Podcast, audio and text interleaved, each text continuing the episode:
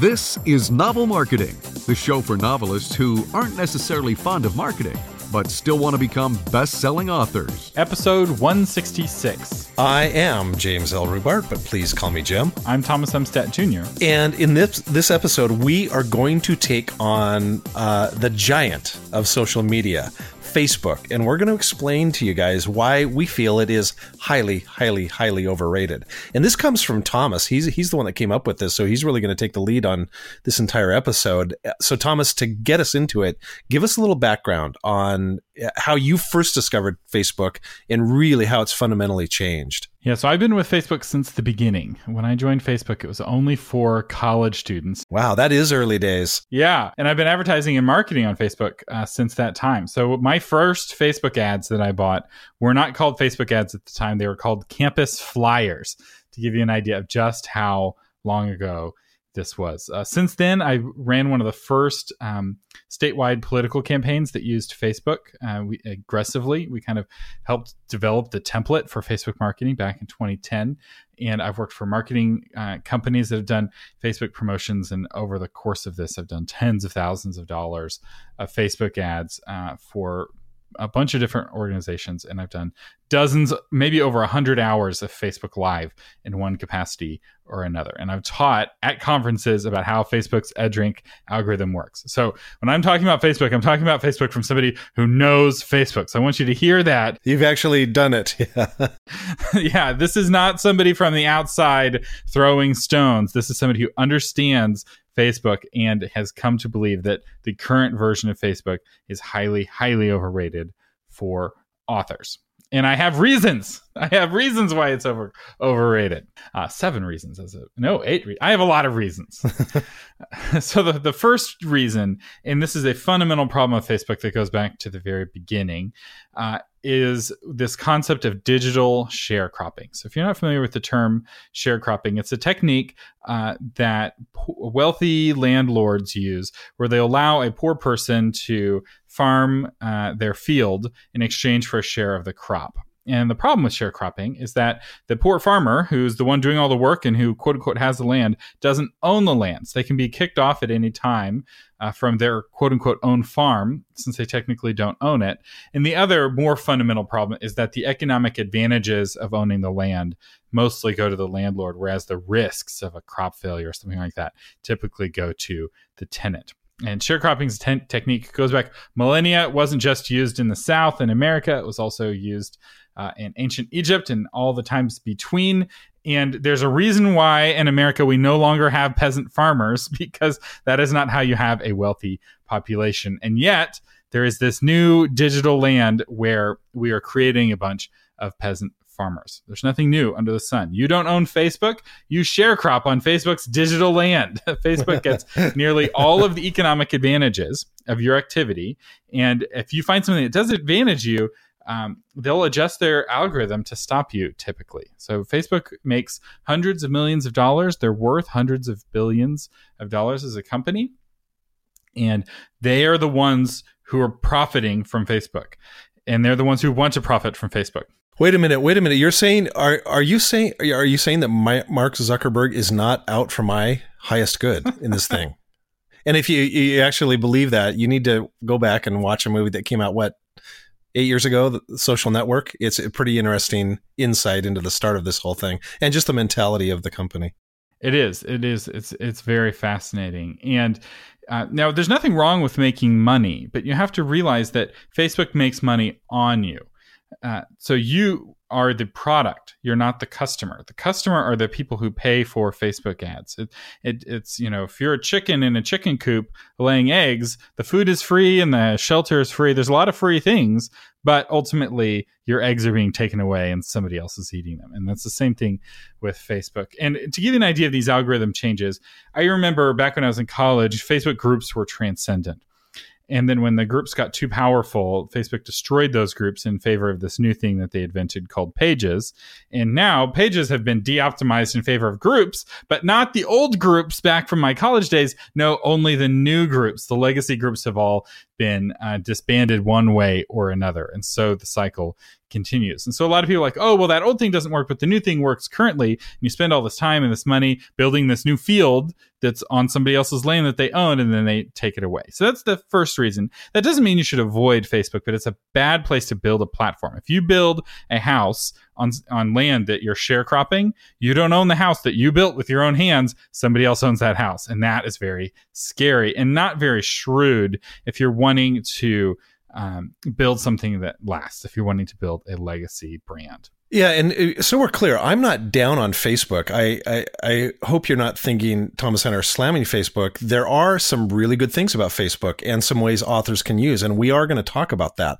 But overall, just know that Facebook is not in it for you um, they are in it for themselves, and that's okay. They are they are in a, a business. They are a profit for profit business, and they want to make money. But this mentality of oh wow, I'm going to go to Facebook and I'm going to build this up, and this is going to be a great place for me to advertise my books. That's what we're driving at, saying that is just not a wise business or career decision. And that's not what Facebook is. And that's what leads us to reason number two why Facebook is overrated, and that is state of mind. So, Facebook has become a party where, so think of it as like a real life party where people are talking about politics and they're showing off photos of their grandchildren.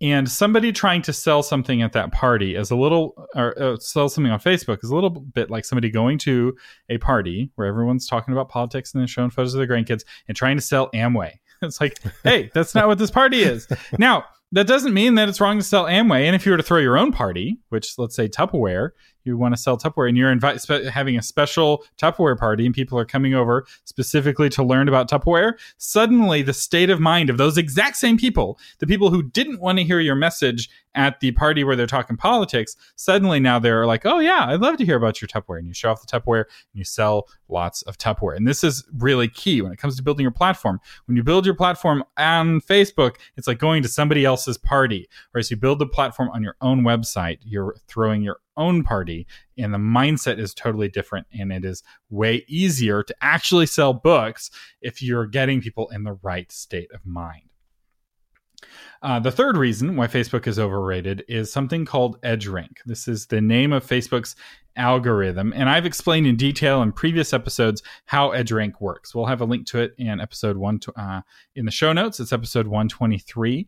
Um, and then I also have a blog post with a video that breaks down how EdgeRank works. But when you post something on Facebook, not everyone sees it. And it used to be most people would see it. But now, if you post something on Facebook that's not on Facebook, let's say a book, right? You're say, hey, buy my book. Uh, that will be hidden from about 96% of followers, give or take, based off of some of your EdgeRank factors, which again, watch the video to find out what some of those are. But it's not give or take a whole lot. All right, so 96% of people don't see it, which means only 4% of people do. And of those 4%, if 1% go on to buy your book, which isn't an unrealistic uh, conversion rate, we're looking at if you have a thousand fans, only 4% see the post. That's 40 people. 1% of 40 people is 0.4 people, which rounds down to zero people buying your book through Facebook. Uh, now, it doesn't mean you're going to have zero book sales total. You'll find other ways outside of Facebook to sell your book. But if you're expecting to be able to post on Facebook and that to result in fans, you need with these numbers, which are based off of current uh, numbers that I'm seeing, uh, about 2,500 fans on Facebook per book sold. Uh, so if you have 10,000 fans, congratulations. You can expect to sell about four books. Uh, now, some authors work really hard to improve their edge rank score. They're posting lots of interesting content. They have lots of likes and uh, high engagement from their fans, and they may be able to boost that. But I have never seen an author who's able to sell more than about one book per thousand fans uh, through Facebook specifically. And often the people who are buying, who are fans, they're not buying through Facebook or through a link on Facebook. They're buying because they got an email, they, they got touched somewhere else, um, some other way, often multiple times somewhere else. And it, the Facebook engagement did not tip the balance one way or the other. Yeah, well, let me ask you about that, Thomas. This is interesting to me, and I'll just use a, a real life example because I don't, I'm not that active on Facebook, but I am uh, on my own pages, actually, my page and my profile. But I'm very active other places, and and we're going to talk about that and why it's important to be active in those other places. But specifically to me, so I win the Christy Award uh, um, a few weeks ago, and I post that both on my profile and on my page. And what's fascinating to me is that I have, I don't know, 6,000, 6,500 people on my Facebook page, but I only have like 1,500, maybe 2,000 people on my profile. I had way more engagement on my profile than I did on my page. But I did get lots of suggestions from Facebook saying, hey, you can boost this post, you can boost this post, you can boost this post. So talk to that a little bit. Is that my imagination or or is that going on where Facebook's going, hey, let's get money out of the page? That's right. So you now have to pay money to talk to your fans. That that is the billion, hundred billion dollar kind of trick that Facebook played. So in the 2000s, you spent money to get fans you could talk to for free. And I helped lots of clients spend lots of money on Facebook ads to get fans that they were then able to talk to for free. And we're like, man, this is great. Uh, this is a really great way to connect with our constituents or our readers. And then Facebook, after you already paid to get the fans, uh, they're like, oh, by the way, now you need to fit, pay to talk to them. And anytime you want your post to appear to your fans, you have to pay to boost the post. Although you never want to boost the post. Professional marketers never push that button. That that is the print money for Facebook button in it. It's just wasted. Basically, you're better off just burning the paper bills in front of you than pushing boost post. Let me give you more of my crop. yeah, yeah the the reality is the professional advertisers use something called the Power Editor for their advertising, and we don't have time to go into that here uh, in this episode. But just realize that if you are going to do Facebook advertising, everyone recommends the Power Editor. I don't know a single marketing guru who recommends the Boost Post um, button.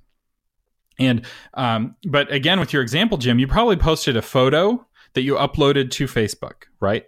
and that is native content on Facebook. That's going to do better on EdgeRank. It's going to be seen by more people. If you had tried to say, "Hey, here's a link to that book on Amazon," suddenly even your own friends wouldn't have seen the post.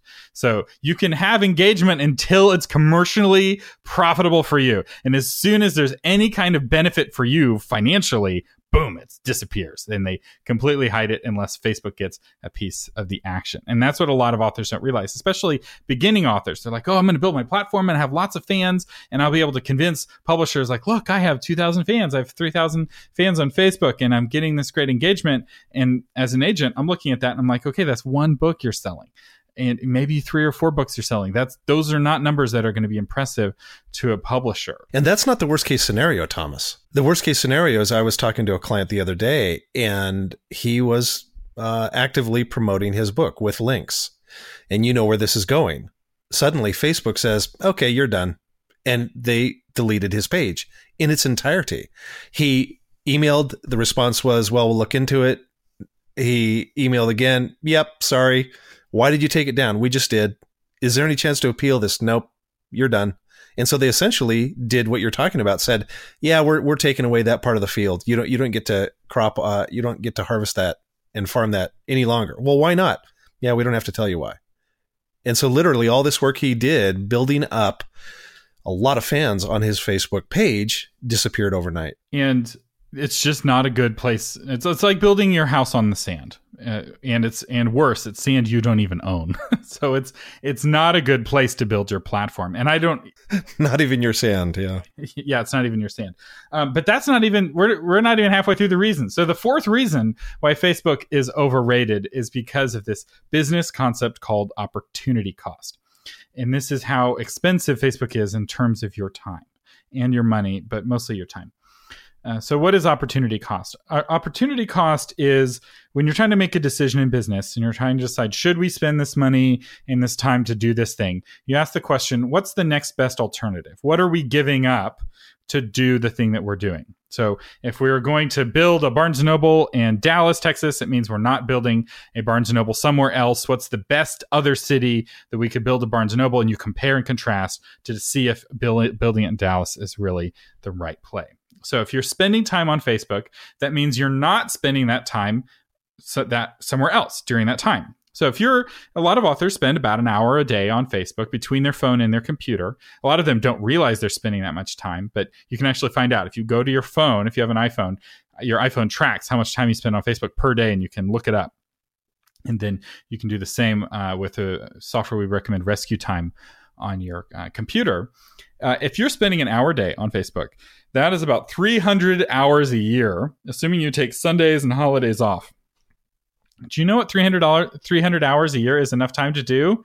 Write an entire additional book. that is a huge opportunity cost. Where suddenly, by spending an hour on Facebook, which isn't helping you uh, sell books because the changes to the algorithm we've already talked about, it has cost you an entire book that now doesn't exist in the world because you spent that time posting images and clever things on Facebook. That is a huge cost. But that may not be the highest cost for you uh, right? Because opportunity cost is the next best alternative. So maybe the next best alternative for you isn't writing additional book maybe doing something else like speaking right? Six hours a week is enough time to, for three Toastmasters meetings. You become really good at speaking if you spent a year of time you would have spent on Facebook at Toastmasters instead. Man, now you've got something.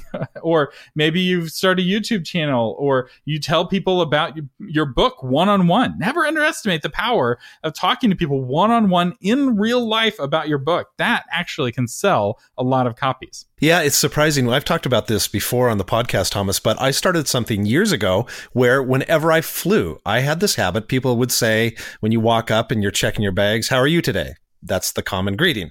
And I would always say, and I've done this for about 10 years now, I always say, well, I'm actually doing fantastic.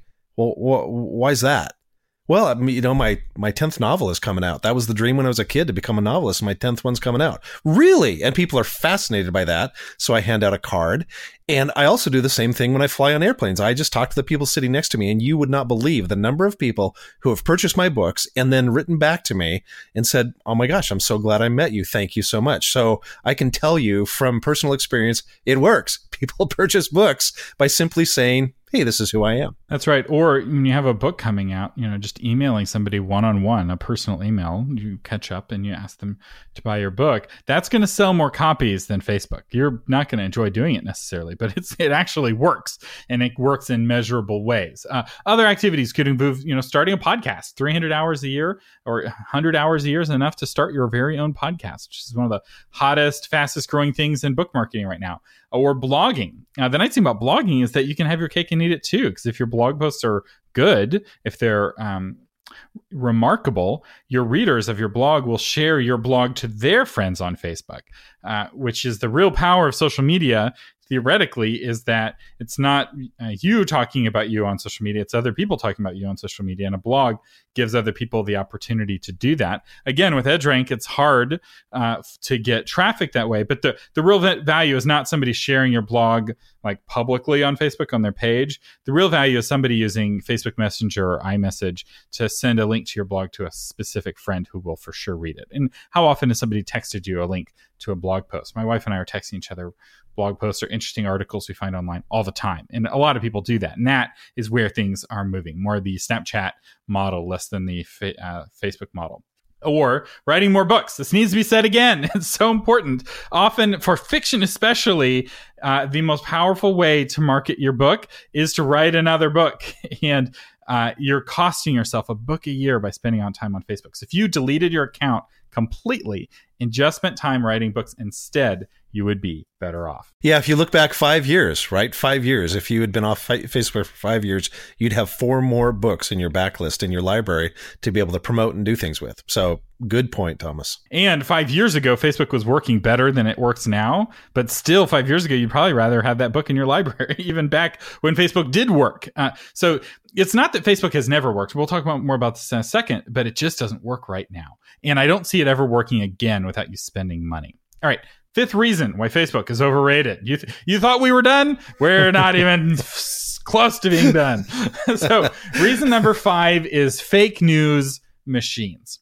So, because people spend so much time on Facebook, there are very wealthy, very powerful organizations that create whole engines for taking advantage of EdgeRank, which is Facebook's algorithm. This happens with all algorithms. There's big wealthy companies trying to cheat Google's search engine. There's big wealthy companies trying to beat Facebook's EdgeRank, and it's an arms race. So Google and Facebook make changes to the algorithm. these companies make changes, and they spend millions of dollars doing research and experiments and reverse engineering the algorithm, and they have uh, often hundreds of uh, people writing content and doing experiments and tests and um, you know what we saw with Cambridge Analytica of like the data mining. That's I will tell you as somebody who's in that world, that's just the tip of the iceberg. Almost everyone was doing it. Those senators that were questioning Zuckerberg, I like half of them were, that had their campaigns were doing the exact things that Cambridge Analytica uh, is accused of doing, and that's just the half I know about. Maybe they were all doing it. I don't know if the senators knew that their campaigns were doing that. And based off the questions the senators were asking, I don't think the senators really understood any of that stuff. But they're they hired smart people around them who were doing that. And there's basically this like war being waged uh, for attention on Facebook by organizations with hundreds of millions of dollars. Now, I'm not just talking political organizations, I'm also talking about countries and governments and industries who are spending massive amounts of money for influence and um, connection on Facebook. And when you show up with an author, as an author, who's not wanting to spend any money, or maybe, you know, the idea of spending $5,000 seems like a fortune to you, when it's a rounding error for these companies, it's like trying to go to a skyscraper and push it over like by pushing on it, you'll get the skyscraper to fall over. And it's like, it's not going to happen, right? This is, and another way to think of it is where do you want to build your house? You want to build your house in a quiet, peaceful place, or do you want to build your house in the middle of a battlefield? Building a platform in the middle of a battlefield between mighty titans is not a good place to build a platform. It is just not. And I will say some of the things that Facebook has done to fight fake news have actually hurt authors because unintentionally you know they they tweak the algorithm. Again so links outside of facebook are you know deprioritized or links to your own website are deprioritized because they don't know if you're fake news or not. And you don't look legit because the new york times has never linked to your personal author website.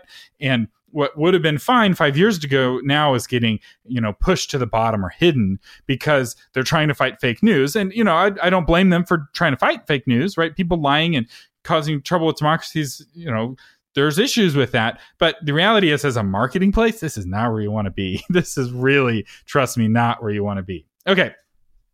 Reason number six, where we have three more reasons to go why Facebook is overrated. Uh, and I'll, I'll, go through these quickly. Uh, bubbles. Uh, so people live in bubbles, and Facebook's edge rank accentuates this. So if you're a 50 year old middle class white woman, chances are most of the other people you see are going to be most of those characteristics. So maybe they're 50 year old middle class white men, or, you know, you drop one or two, but you're never going to drop all of them. You're never going to be seeing somebody completely different from you showing up on your feed, even if you're friends with him in real life. Um, and, and also that's, so that's demographics, but there's also polit- political polarization. There's, uh, on Facebook, there's very clearly like three major factions. There's the red team, the blue team, and the please don't talk to me about politics team.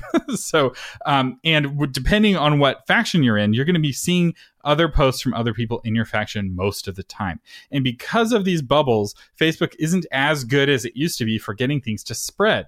It used to be back when I, you know, years ago, content could spread around Facebook from bubble to bubble and from person to person. But as the algorithm has evolved, it has, you know, form these bubbles that used to be made of permeable membranes are now made out of concrete. it's really hard to see something from outside of your bubble, uh, and it's really unfortunate.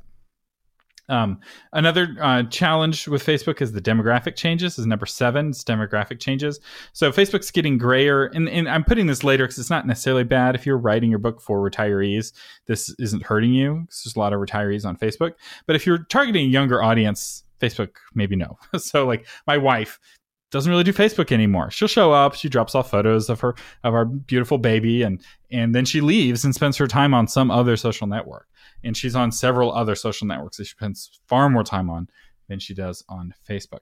Interesting because my kids, my two sons who are 26 and 23 now, they were on Facebook before I was. And they've gravitated away from it before I have. And so they're going to the other social platforms. And this is not, this is anecdotal. We're talking about Margaret. We're talking about my sons, but it's happening not just anecdotally. It is happening if you look at the statistics. They're going to other platforms like Instagram. Um, but but they are definitely going away. That's right. And by young, we're talking 20s and 30s. Like the really young people in their teens never are were on Facebook often. Uh, they're just opting out of Facebook altogether, which really makes me feel old because in my mind, Facebook has always been for the cool college kids, and um, that's not what it's for anymore. Uh, that's not the audience. And those cool college kids are now in their 30s and they have kids that are 10 years old now. You know, some of them, and it's just the, the world has changed. I'm I'm getting older. I'm I'm feeling my own mortality. Um, so reason number eight is uh, what publishers want. Jim, tell us a little bit about this. Well, if you want to go traditional publishing, and a lot of you listening do want to get traditionally published, you need to be aware that publishers aren't impressed by huge Facebook numbers any longer. I mean, they used to be. That's one of the things they used to look at. But the savvy publishers that that are up on trends, they realize exactly what we're talking about here now. The great Facebook numbers are not going to do anything to move their traditional books. The, uh, so what do they want? What are they after? Well, they're off, they're after huge email lists.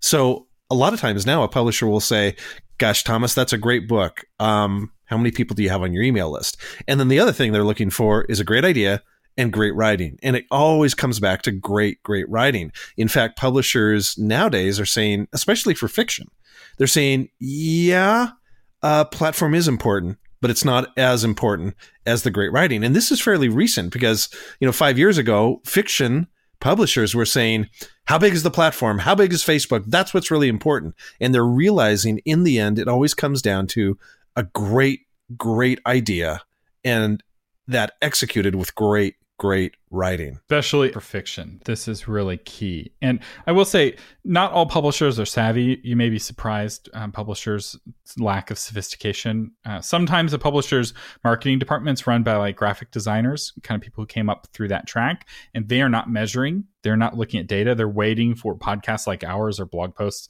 to come out that kind of talk about the data, but they're not doing their own research. And and those publishers tend to be a year or two behind, or even or even three or four years behind. So they're still going after the things that were uh, trendy and and right, actually correct three to five years ago. And so you just need to be aware of that. That's right. But again, who do you want to be published by? A savvy publisher or a not savvy publisher? Uh, now, I will say one way that publishers sometimes will look at Facebook and social media, Instagram, and the others is an indication that you have an audience that is resonating with your message. So if you're really popular on Facebook, it may indicate that you've got the juice and there are people and they're excited about you. And while you won't be able to reach those people through Facebook to buy your book, the fact that people are excited about you and are connecting with you means that you'd probably be able to reach them some other way. Um, and so there is that element of it where they're looking at it not as a you can sell through Facebook, but as proof that you've got that X factor that publishers are always looking for. It's like, oh wow, so and so really has got got that groove, or what I would call resonance. They're resonating with an audience, and the audience is resonating with you. But you can't fake that. um, that's getting when people are spending time on Facebook trying to build their platform, they're trying to fake it, and they're they're getting it backwards, right? The the horse is you resonating and having a message that resonates, and the cart is all of those followers. It's not the other way around. All right, so why do authors still use Facebook? This is really key. I want to talk about this because there's a lot of authors spend a lot of time on Facebook. When I look at book proposals, which I'm getting lots of book proposals, the number of Facebook fans is always listed. Often it's the very first thing on the list of like, look, I have got a platform. I have, you know, 5,000 people who are following me on Facebook. And remember, I'm doing the math. I'm like, oh, 5,000 people, two books. Uh, so why are authors still using Facebook? One, it used to work back in 2010. These strategies actually worked. When you posted on Facebook, your fans saw what you posted. You post a link to Amazon, people would go and follow that link, and you could really sell books. Although I will say, even back in 2012, when Michael Hyatt's book platform came out, um, Facebook was already cresting its zenith, and Hyatt, to his credit, only devoted two pages of his book to Facebook. That whole rest of the book on building a platform was not about building a platform on Facebook, because even back then, it was hard to make a case from the numbers that Facebook was a good place for a platform. And the second reason why people uh, spend time on Facebook still, and I think this is probably the biggest reason, is that it's affirmational. the reason authors write, uh, some of them anyway, is that they need psychological affirmation and acknowledgement. They're looking for those likes because they make them feel better, they make them feel validated in the moment. But here's the sad part it rings hollow in the end there are studies that show that Facebook makes people sad and they these new studies come out every year. I was just hearing on the news a few weeks ago about a brand new study with like control groups where they had one group spend time on Facebook and one group not and the group that spent time on Facebook was sadder at the end. it made them sad and depressed. Uh, and so if you're sad and depressed and you're spending time on Facebook, maybe spend less time on Facebook uh, because it's not true affirmation. Those likes don't mean anything. And deep down, I think we all know that. And so while it's affirmational, it's affirmational in the worst ways. Uh, and then the third reason why authors still use Facebook or still try to build their platform on Facebook is because it's easy. Uh, compared to building a website or blogging or public speaking or really anything like talking to somebody one on one about your book, Facebook feels easy. But here's the problem with the easy road there are a million authors on that easy road walking the path to mediocrity. Everybody's doing it. uh, the road to success is walking the hard path and often walking the untrod path. And as a novel marketing listener, you have access to the stuff that works. That's what we talk about every week. We have a new episode. Like we just did two episodes about creating reading group resources and how to get reading groups excited about your book. Is that work? Yeah, it's work. Is it harder than posting an image on Facebook? Yeah, it's it's it's it's going to be harder. Is it going to actually help you sell more books? Yes, it will. like it is an actual technique that actually works and something that you can put into practice if you're fiction, if you're nonfiction, and if you haven't listened to episodes 164 and 165 of the Novel Marketing Podcast. I really encourage you go back, listen to them, put them into practice. It really is going to help. And if you're like, I don't have time, just delete Facebook off your phone. You'll find that you find the time. Uh, and now, since I have a baby, a brand new baby, I've been spending more time on Facebook because grandparents, it turns out, have an unlimited desire for baby photos. In fact, I've been texting them because they will take as much as we will send them and um, but I've turned off notifications, so I never get that little red number. I never get notified if somebody tags me in something. Um, my the Facebook app on my phone is completely silent, so it never interrupts me. Because that's the other toxic thing about Facebook is that it's interrupting you constantly with your social status and like, oh, so and so has affirmed you in this very hollow and meaningless way. So if you're weaning yourself off of uh, Facebook, do it slowly. Don't quit all at once. Just block notifications. That will be a big step in the right direction. Because we all know those people who uh, quit Facebook and then come back and quit Facebook and come back. Uh, that's that's not the way to do it. And I'm not saying to delete your account. Uh, in fact, in the next episode, we're going to talk about ways that do work currently in the end of 2018, beginning of 2019, of, of, things authors are doing that is useful on Facebook. So just because Facebook is overrated and just because Facebook is mostly useless does not mean that it is 100% useless. There are still things you can do, still things that work, and we'll be talking about those. And things that can sell books. So next episode, you definitely want to tune in for that. That's right. So, quick recap: uh, you why do you want to avoid Facebook? Because you don't want to become a peasant farmer. It reaches people uh, in the wrong state of mind. It hides your content from 96% of your fans. Only 1% of those will convert. Uh, you could be doing something more valuable with your time. You're competing with the multi-million dollar shadow organizations that will outspend you and out optimize you. It uh, reaches people in bubbles, so content doesn't spread. Uh, the demographics are changing, and it's not what savvy publishers are looking for anymore. So, Your Honor, I rest my case. but we would love to hear from you. We will post this on our private Facebook group page, and we'd love to hear your reaction to it and, and thoughts on it, definitely. All right, this episode of the Novel Marketing Podcast is brought to you by the five year plan to become a best selling author. We've had a lot of people uh, picking up this course in the last few weeks um, because they know the price is about to double. So right now the price is $99 for the 5-year plan. The price is about to go up to 199 in the new year. So if you would like to grab the 5-year plan which is a step-by-step guide uh, for helping you become a best-selling writer. And we take you through your whole career from the craft to the getting an agent to getting a publisher to getting published and becoming having a successful launch and becoming a best-selling author. It's a very robust plan that's that holding your hand as you develop your career.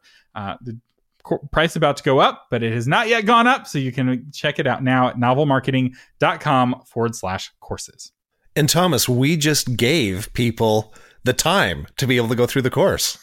Did we not there you go. If you're one of the people who are spending an hour a month on, or sorry, an hour a week on Facebook, that is plenty of time to go through this course uh, and do all of the reading. Uh, not hour a week, not hour a week, hour hour a day. If you're spending an hour a day on on Facebook, oh my gosh, you could do this course. And and and, and again, this course is guaranteed. We guarantee you will become a best selling author. So the risk is zero. That's right. And I should explain the guarantees. There's a 30 day whatever reason guarantee. If you check it out and you realize it's more than you want or not what you thought it thought it was, send us an email. We'll refund you. The five year guarantee is you have to actually do everything the course recommends. it's not buying the course. We, we should be very clear. Buying this course is not going to make you a best selling author. Doing the hard, hard work that we recommend in the course is you're going to be reading a lot of books. You're going to be writing a lot of books. You're going to be writing a lot of short stories.